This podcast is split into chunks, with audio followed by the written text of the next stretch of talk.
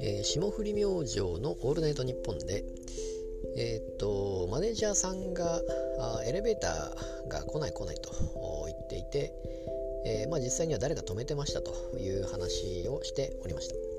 まあ、どうやらラジオではあまりしていないけれども粗品さんが好きな話ということで、え、せいやさんのエピソードトークみたいな感じでしたけれどもあのまあそういう急いで行かないといけない場合っていうのはまあ多分結構あるんでしょうけども、まあ、私もですね前の会社にいた頃にあのトヨタカップがあるので仕事終わりにトヨタカップに行こうということで、まあ、チケット取ってですね、えー、っと夜7時から夜7時からの試合なのでえー、っと5時半に仕事終わって即横浜新横浜に向かうというようなことが、まあ、何回かありましてですね、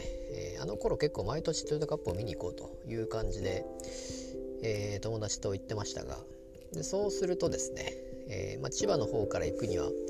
まだ電車で快速かなんかに乗ってで東京駅で乗り換えてそしてそこから、まあ、あれ長いんですよね。京葉線京葉線の廊下が長いのであごバーッと走ってですね。でまあ新幹線に乗るという感じで。で新幹線で、えー、新横浜まで行くというような感じだったと思いますけども、まあ、走って走ってですね。そして最終的に新幹線に乗るということで。これ、間違うパターンもあるんですよね。新幹線どの新幹線に乗ればいいのかとか、えー、いうような感じになったりもしますしあとは何ですかね。まあサポーターがいっぱいいるのであ多分これでいいんだなとか、えーまあ、本当に混んでるんですね。やっぱりみんな仕事終わりに新幹線に乗ってサッカーを見に行くというような感じの人ってやっぱいっぱいいましたから。でまあ新横浜に着くとまたそこで混んでるみたいな感じで。で電話も通じないと。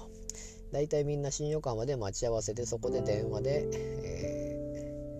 今どこですみたいな感じで多分待ち合わせると思うんですけど。でもそれの電話がつながらないと。混雑して多分混雑しているからだと思うんですけども。そんな感じのを思い出しましたまあ単にあのー、そういうエレベーターが動かないパターンっていうのは本当に